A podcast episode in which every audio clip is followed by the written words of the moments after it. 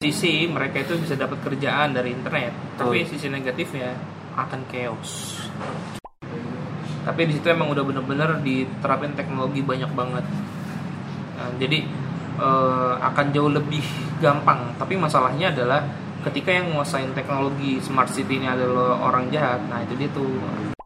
Nah jadi untuk bisa survive dan berhasil lo harus nguasain skill-skill di atas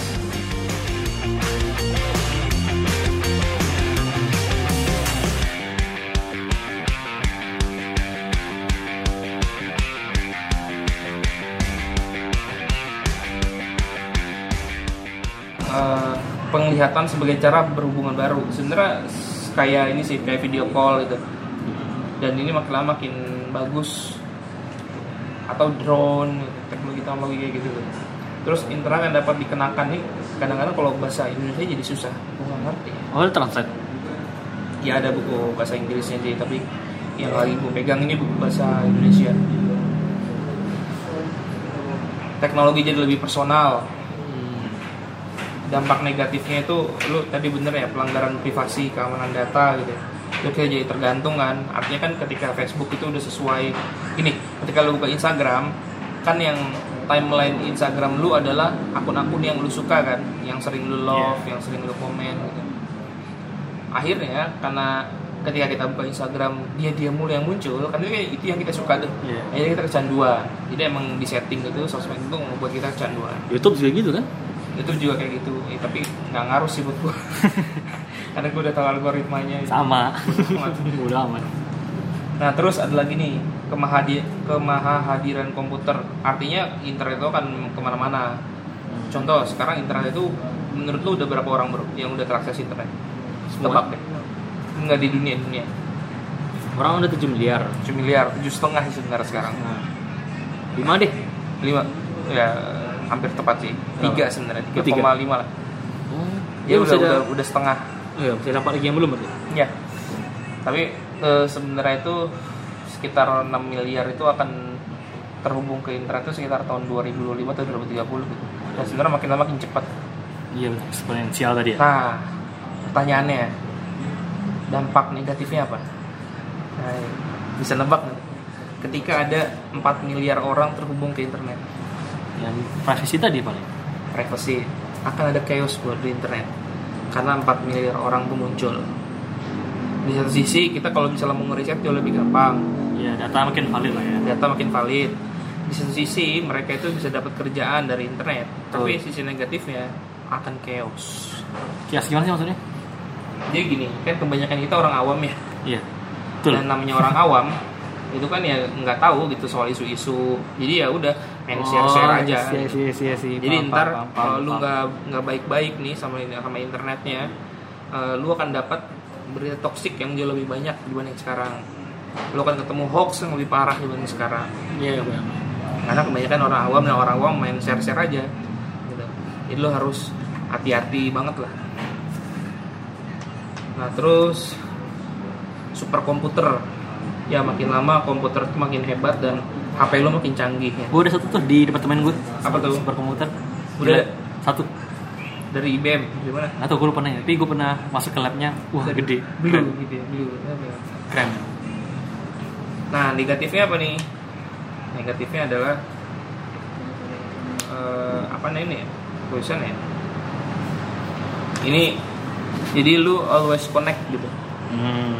Always connect. Jadi karena telepon itu pinter banget, jadi lu main HP terus. Karena sekarang sebenarnya udah sih jadinya depresi. Nah, terus jadi kayak kita tuh bisa ada di kapan aja dan di mana aja. Hmm. apakah ini positif atau negatif ya sebenarnya tergantung kita sih kayak misalkan nih lu lagi cuti sehari misalkan jangan deh cuti sehari cuti seminggu lah misalkan dan lu lagi ke Bali gitu kan nah karena telepon lu pinter banget lu sebenarnya bisa tuh kerja lewat HP lu gitu Oh. tapi kan masalah lu lagi cuti Iya, iya. nah kan tinggal lu nya aja kan mau ngerjain tugas kantor lewat HP karena alasannya kita bisa kerja di mana saja walaupun sedang cuti atau lu berusaha disconnect dengan internet dan lu menikmati ya momen present lu di Bali gitu kan lagi cuti kan selama seminggu Nah itu sebenarnya dampak negatifnya. Nah terus ada namanya cloud. Nah Apa? ini sebenarnya eh, udah udah kita lakuin sih kalau misalkan teman-teman punya Google Drive itulah yang namanya cloud. Jadi kita Iya. nyimpen data itu di cloud bukan lagi di hard drive, gitu kan bukan lagi di komputer atau di laptop. Dan sekarang tuh udah udah murah banget gitu. Kalau misalkan teman-teman alumni UI coba hubungin Iluni minta eh, akses email Iluni, email Unlimited alumni. soalnya. Itu soalnya unlimited, Bro. Google Nggak- Drive-nya. Enggak 15 GB. Iya. Itu gue kan gue punya tuh ya, terus gue coba upload 500 film. Dan itu kata habis. Iya 500 film terus 1000 ebook gue upload aja coba coba. Oh iya bener unlimited gitu. ya udah gue pakai aja terus. Gitu. Artinya cloud ini akan bener-bener gede banget gitu. Negatifnya apa ya? Ya gampang lah, data lu pasti dicuri. Iya, Kalau misalnya nggak hati-hati ya, data Iya. lu dicuri. Nah terus IoT, nah ini yang sebenarnya Internet of Things ini sebenarnya yang rada-rada gimana gitu ya. Segala hal tuh Segala hal. Jadi gampang gini, kalau misalkan nih yang gampang tuh apa ya? Lo berkaca, cermin, berbangun. Hah? Berbangun lo ke cermin terus Iya sih, tapi itu kan masih agak jauh ya. Iya sih. Atau gini deh, temen-temen tuh punya ini nggak sih Eh, AC misalnya di rumah tuh atau di kantor ya. Hmm. Nah terus untuk nyalain AC kita bisa lihat HP kan sekarang. Iya bisa. Nah itu kira-kira kayak gitu. Jadi si AC itu sebenarnya udah terhubung dengan eh, internet, ada sistemnya yang terhubung dengan HP kita. Atau misalkan nih teman-teman punya nggak sih kayak speaker portable gitu? Oh iya. Kan kalau misalnya teman-teman beli di Miniso ada tuh. Atau kayak itu nggak sih Amazon Store yang lo malah nggak pakai kasir langsung Oh iya, tapi Indonesia emang udah deh. Kayaknya di Cina sih adanya. kan Amazon berarti udah ada kan? Iya sih ada di Amazon di Amerika sama di Cina tuh ada Alibaba yang kayak gitu juga. Yang lo nggak perlu kasir langsung Ya aja. karena lu langsung ya langsung terhubung sama internet. Jadi gampangnya tuh IoT itu atau Internet of Things itu seluruh benda itu dia terhubung sama internet. Jadi kan kalau misalnya sekarang kan HP itu kan disebutnya device ya. Iya. Tablet tuh device, laptop tuh device gitu.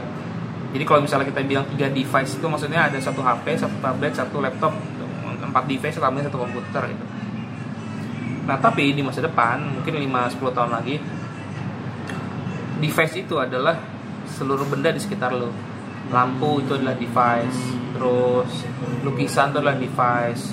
Kemudian kalau tadi kayak lo ke makan ke market lo ambil barang tuh udah device ya. Iya, karena dia tuh bisa terhubung sama HP lu. data data yang lu punya gitu, HP lu segala macam. Gue tuh lihat tuh teman-teman aja di YouTube Amazon Store, lo ngambil barang tuh aja udah ke connect ke rekening lo gitu. Ya, Gitu. nah tapi masalahnya gini bro.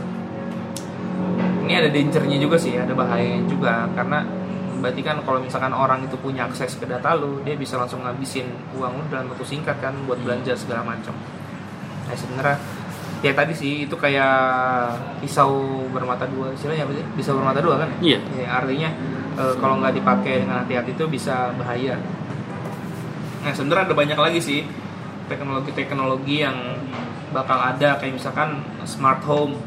Kan sekarang ada smartphone ya, Iya. nanti ada smart home. Jadi rumah lu tuh bener-bener bisa terkoneksi sama internet. Wah Jadi lu gila. bisa kalau misalkan lu lupa ngunci pintu gitu, ya udah lu bisa ngunci lewat HP gitu. Nggak perlu balik ya? Iya, ngunci rumah lewat HP. Nggak perlu balik. Ini tuh kalau nggak salah tuh ada di film apa ya? Ya film-film ini sih, film-film yang tentang utopia sih, tentang masa depan tuh banyak tuh. Wah, Jadi pintu bisa kekunci sendiri. Atau kota pintar, smart city. Smart city ini sebenarnya tuh udah ada bro. Ada di Cina, ada di India, setahu gua ada di Saudi, ada di beberapa negara lah. Tapi memang bentuknya masih Berapa? masih berapa-berapa sih, tepatnya masih prototype sih. Oh. Jadi belum satu kota dalam arti kota yang besar gitu belum. Mungkin kayak prototipe satu kecamatan dulu. Gitu. Tapi di situ emang udah bener-bener diterapin teknologi banyak banget. Nah, jadi eh, akan jauh lebih gampang. Tapi masalahnya adalah ketika yang menguasain teknologi smart city ini adalah orang jahat, nah itu dia tuh kan bermasalah kan data lo pasti akan macam-macam dari macam-macam. Nah, terus big data. Big data ini intinya apa sih? Eh, gampang gini, ketika teman-teman beraktivitas itu kan sebenarnya teman-teman lagi ngeluarin data ya. Iya. Atau ketika teman-teman ini aja deh, ketika teman-teman Instagram itu kan upload. Ketika teman-teman ngechat WhatsApp ke teman apa Nonton YouTube kerja apa gitu, atau video. YouTube itu kan sebenarnya teman-teman lagi ngasih tahu ke internet bahwa gue tuh suka video ini loh di YouTube makanya gue tonton. Atau gue suka eh, teks ini loh ke si A gitu. Karena gue dekat sama dia. Nah akhirnya data itu bisa dibeli sama pengiklan sama marketer dan akhirnya teman-teman udah jadi target iklan deh betul betul. Ada self driving self self driving car ya? Mobil tanpa pengemudi ada kecerdasan buatan atau robotik. Jadi soal-soal robot ini sebenarnya udah rada ngeri-ngeri sedap bro. Karena robot itu udah sampai teknologi di mana dia bisa tanya jawab sama manusia. Hmm. ada namanya Sophia. Kalau salah lu googling coba googling di YouTube Sophia. Dia itu robot cewek eh robot punya jenis kelamin nggak ya pokoknya dia mukanya kayak cewek gitu namanya Sophia dan dia sekarang udah dikasih warga kenegaraan Saudi buset ya terus yang ngesel itu gini ada pertanyaan dia ini tanya jawab itu bukan tanya jawab gini loh kan ada tanya jawab yang sederhana ya kayak misalkan apa kamu sedih ya ya itu standar tidak, lah itu ya standar. Tapi susah gitu loh. Misalkan apa pendapatmu tentang agama?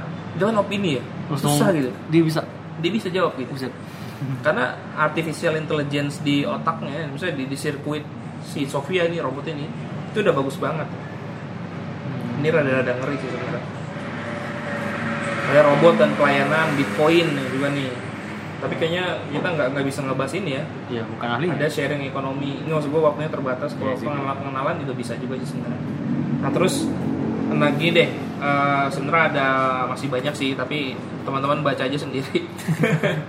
Ntar kita kasih referensinya. Tapi intinya adalah eh, akan ada perubahan yang sangat sangat sangat besar di kehidupan kita dan semua orang tuh bakal kena bro. Jadi lu nggak eh, oh, karena lu tinggal di kampung gitu misalkan di desa nggak kena nggak juga gitu semuanya bakal kena masalahnya kapan aja kenanya dan sejauh apa gitu. nah terus apa yang harus kita lakuin nih supaya bisa ngadepin perubahan yang besar banget nih nah sebenarnya para ahli itu bilang ada seenggaknya tiga skill yang harus lu kuasain supaya lu bisa survive dan berhasil lah di era ini gitu. Ketika entar robot-robot itu ngelakuin pekerjaan teknis yang jauh lebih bagus dibanding lu, misalkan nih, lu mungkin uh, punya teman atau mungkin diri lu sendiri adalah buruh pabrik. Nah kan buruh pabrik kan dia kerjanya teknis ya. ya Kalau misalkan lu diganti robot, tuh kan jauh lebih bagus pekerjaan robot dibanding kerjaan lu. Bahkan ada salah satu lembaga hukum di Amerika, jadi kayak firma hukum gitu, eh, mereka itu tadinya kan apa lawyer ada banyak tuh ya, lawyer Hmm. ada 50 atau 70-an tuh. Nah semuanya dipecat tinggal satu bro. Karena Kenapa gitu? Karena mereka tuh udah bisa digantikan sama mesin. Jangan jauh-jauh deh. Gue aja Agustus kemarin kan rakar rakar sih bareng Ya. di lab gue di Data Science Center UI. Kita kan ngajuin hibah dengan setahun. Dosen gue ngajuin tahun depan kita bikin ATM Heeh. yang lo tuh ngecek mata. Lo nerekin mata lu, keluar tuh hasil analisanya apa. Analisa apa maksudnya? Jadi kayak mata lu tuh apa kabar, kena sakit apa dan Hmm. sebagainya. Dan lo bisa tanya jawab. Dan itu Jawab siapa? Robot. ke ATM-nya. Waduh ngeri juga. Itu bagus di kampus di kampus kita loh. Gue di UI. Di UI. Kampus kita. Iya. kita berdua maksudnya ibah dosen gue gitu pas tahun depan yang dekat aja deh gitu ada kayak gitu berarti kayak nggak perlu dokter mata dong kasarnya gitu nggak juga ya, tapi ya tapi sebenarnya Arahnya gitu nah, sih. ini sebenarnya gini apakah nggak perlu dok- dokter mata itu kan pertanyaannya ya iya apakah nggak perlu lawyer apa gitu makanya banyak pakarnya akhirnya bilang gini lu coba kuasain teknis Iya. cuman lu jangan berharap pada teknis gitu loh Oh, karena tek- iya. karena robot itu kan ngelewatin lu secara teknis betul nah terus lu harus kuat di mana nah ini sebenarnya Oh, yang ini. pertama lu harus kuat di leadership hmm. karena sampai sejauh ini sih kalau kata pakar ya robot itu nggak bisa leadership Hmm. Nah yang kedua, lu harus kuat di manajemen. Hmm. Kenapa? Karena ntar manusia lah yang manajemenin robot-robot itu, Iya, gitu loh. Jadi robot-robot itulah yang sebenarnya kita atur untuk Iya, iya. kepentingan kita. Nah yang ketiga, lu harus bisa art sama lebih human lah. Artinya empati, kan ada sifat-sifat khas manusia kan Iya, robot betul. kan nggak bisa empati simpati atau misalkan ada keputusan kalau misalkan robot kan mikirnya keputusan itu ya berdasarkan data A, B, data gitu kan mungkin kalau manusia kan ngambil keputusan kan ada data unsur plus feeling gitu ada kan. unsur feelingnya. Ada unsur feeling ada unsur empati. Nah, nah kita kuat di situ. Dan robot tuh sejauh ini sih ya itu belum bisa. Nah jadi untuk bisa survive dan berhasil lo harus nguasain skill-skill di atas. Nah mungkin itu aja kali ya. Sebenarnya tadinya gue kepikiran untuk ngobrolin akhir zaman yang dihubungkan dengan ini tapi kayaknya masih Ntar aja deh. belum lah ya. Nah, ntar akan jadi kontroversi lama akhirnya gue kembalikan lagi ke model Oke paling karena udah lama juga mungkin insight gue sesuai yang awal gue bilang tadi tentang baca buku nih bang. Gue lupa dulu kita pernah bahas ya di podcast berapa yang level terakhir baca buku itu Ah, membaca zaman. eh, lupa Ya intinya adalah baca buku itu pertama buat dapat info sebagainya tapi semakin banyak buku yang lo baca lo bisa ke membaca zaman gitu. iya benar Dan harapannya level baca keempat. ya level baca ya keempat ya level keempat itu lah eh, lo itu bisa baca zaman dan dari buku-buku yang lo baca dan lo bisa mempersiapkannya dari sekarang jangan sampai malah cuma terkena imbasnya doang tanpa mempersiapkan diri dari sekarang. Awalnya sebagai muslim nih jangan sampai malah terlindas oleh zaman tapi harusnya kan menyesuaikan dengan zaman kan. Malah, betul, betul. malah malah kita yang harusnya memimpin zaman tersebut. Jadi banyak-banyak baca-banyak baca nuntut ilmu dan sebagainya teman-teman. Sekian dari kita. Assalamualaikum warahmatullahi wabarakatuh. Waalaikumsalam warahmatullahi wabarakatuh.